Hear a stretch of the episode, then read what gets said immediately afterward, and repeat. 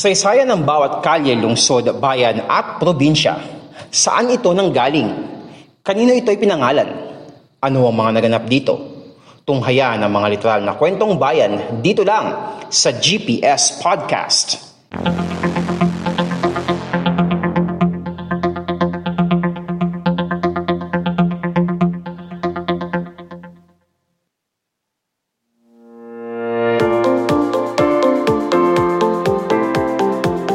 Podcast show na literal na kwentong bayan, ang GPS Podcast. Tayo po ngayon ay napapakinggan sa Spotify, Anchor, Pocket Cast, Google Podcast, Red Circle at sa Apple Podcast. At napapanood nyo po itong video na ito sa YouTube, sa Facebook, sa Instagram at sa TikTok.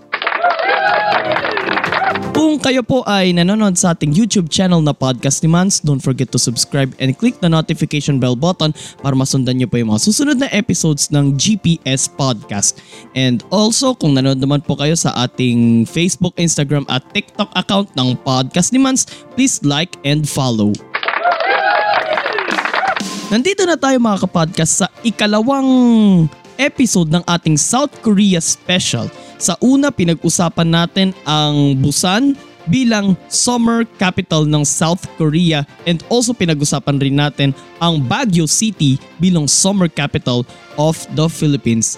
And sa episode na ito mga kapodcast ay nasa Busan pa rin tayo but this time kikilalanin naman natin siya bilang seafood capital of South Korea.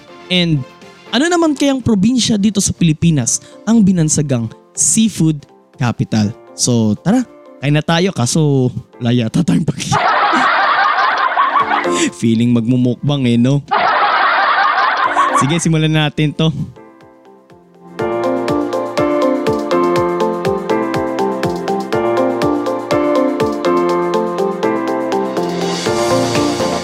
Ito ang GPS Podcast.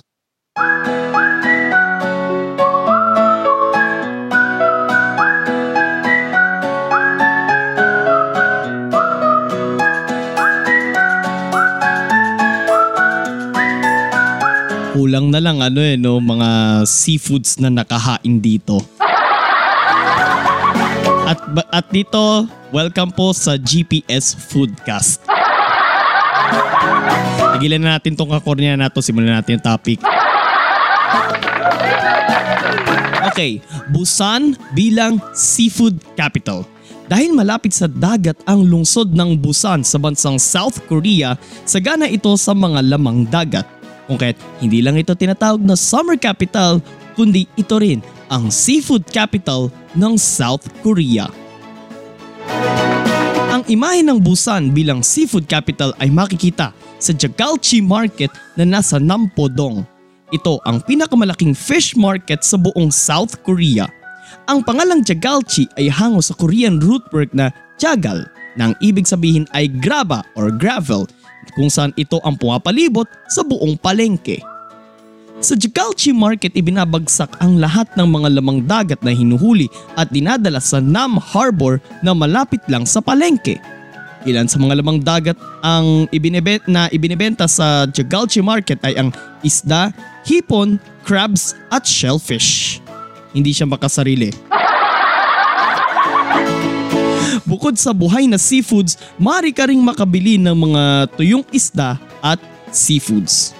Pero ang pinakamabentang isda sa Jagalchi Market ay ang mackerel. Pero meron ding mga binebenta dun sa sa Jagalchi Market. May nakita ko na napanood ko na napakalaking king crab. Kala mo mutant na ano eh, na gagamba. Tuloy tayo. Pero kapag nadayo ka sa busan, hindi mo dapat palampasin na matikman ang ipinagmamalaki nilang sanakchi. Ito ang tinadtad na buhay na octopus na hinaluan ng olive oil at sesame seeds. So strategy doon dahil nga kahit na ano na eh, tinilad-tilad mo na yung octopus, gumagalaw pa, buhay pa rin siya. Even yung mga tentacles makikita mo doon eh. So ang strategy doon sa uh, pagkain, so pagkahango mo ng chopsticks, nguya ka agad, okay? Walang tigil na na pagnguya para paglunok mo, hindi siya sasabit sa lalamunan. Okay? Basta dire-diretsong nguya lang. Mga nanay ang karamihan sa mga nagbebenta ng mga seafoods sa Jagalchi Market. Ang tawag sa kanila ay Adjuma, hindi Marites. Nagsimula ang kanilang ganong hanap buhay pagkatapos ng Korean War. Tuwing panahon ng taglagas o autumn season, ginaganap doon ng taunang Busan Jagalchi Festival. Ang kapisahang ito ay nagsimula noong 1992 at may slogan na Oiso, Boiso, Saiso na ang ibig sabihin ay Come, See, Buy. Tambok sa kapistahang ito ang mga performances ng iba't ibang mga artists, hile-hilerang mga stalls na nagbebenta ng masasarap na seafood dishes at ang paggawa ng pinakamalaking Huedop Bap, Huedop Bap o yung raw fish bibimbap sa buong mundo. Pero kung seafood capital ang pag-uusapan, hindi pa huli dyan ang probinsya ng Capiz. Siyempre sariling atin, di ba? Na matatagpuan sa northeastern part ng Panay Island. Malapit ang Capiz sa Sibuyan Sea. Mula karagatan hanggang palaisdaan, sagana sa lamang dagat ang Capiz. Sa kabisera pa lamang nito na Rojas City, marami ka nang mabibili at matitikmang mga lamang dagat. Sa Baybay Beach, hindi lang pagtampisaw sa dagat ang pinupunta ng mga turista, kundi ang mga masasarap nilang seafood delicacies. Ibinabagsak, ibinabagsak naman sa Libas Fishing Port ang mga nahuhuling isda at iba pang mga lamang dagat. May mga pinapatayong isda at mga lamang dagat ang matatagpuan sa barangay Dumolog at ibinabagsak naman ito sa dried fish market na matatagpuan naman sa barangay Banika. Dito kumukuha ng supply ng mga tuyong isda at lamang dagat ang mga sellers mula Maynila at sa iba pang bahagi ng Panay. Mula April 13 hanggang 15, ipinagdiriwang sa Rojas City ang kanilang taunang Kapiztahan Festival. Again, Kapiztahan Festival. Dito ay kanilang itinatampok ang kanilang pangunahing produkto, ang mga seafoods.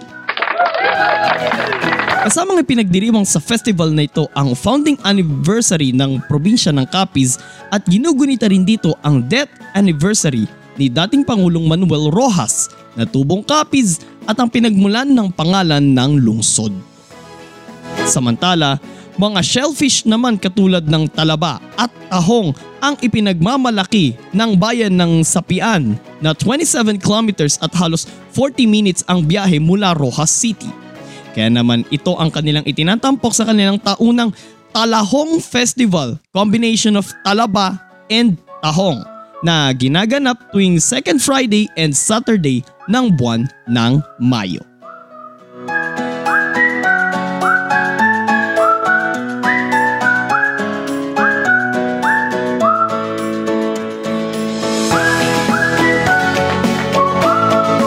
GPS Podcast.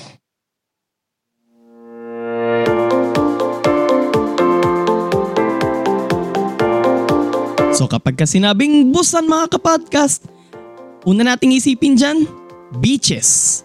Kaya nga tinawag nga siyang summer capital ng South Korea. And also, yung mga masasarap na seafood delicacies. Kaya nga siya tinawag na seafood capital. And wag yung isipin na kapag sinabing busan, eh marami daw zombies. Yan ang napapalan natin kakanood ng Train to Busan. naman sa ikatlong bahagi ng ating South Korea special dito sa GPS Podcast, tayo naman ay dadako sa kabisera ng South Korea, ang Seoul. Na kung saan mayroon daw isang ah, shoppingan, parang hindi ko masabing palengke ito eh. Pero may isang shoppingan doon sa sa Seoul ang ikinukumpara sa Divisoria natin. So ano kayang palengke or sorry, ano kayang shopping area ito sa Seoul?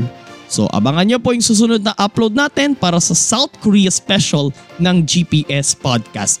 And kung nagustuhan nyo po yung episode natin ngayon mga kapodcast, like, comment, share, and subscribe sa ating YouTube channel na Podcast ni Mans. And don't forget to click the notification bell button. And sundan nyo rin po ang Fact Track at GPS Podcast sa ating mga audio platforms. And sundan nyo rin po ang Podcast ni Mans sa Facebook, sa Instagram, at sa TikTok. And also follow me on my personal social media accounts on Twitter at mans underscore F1995 in Instagram at mans.95 underscore, in Laika at mansf1995, and in Kumu at podcast ni Mans. Ito po si Mans at ito ang podcast show na literal na kwentong bayan, ang GPS Podcast. God bless everyone. God bless the Philippines. Purihin po ang Panginoon. Kamsahamnida!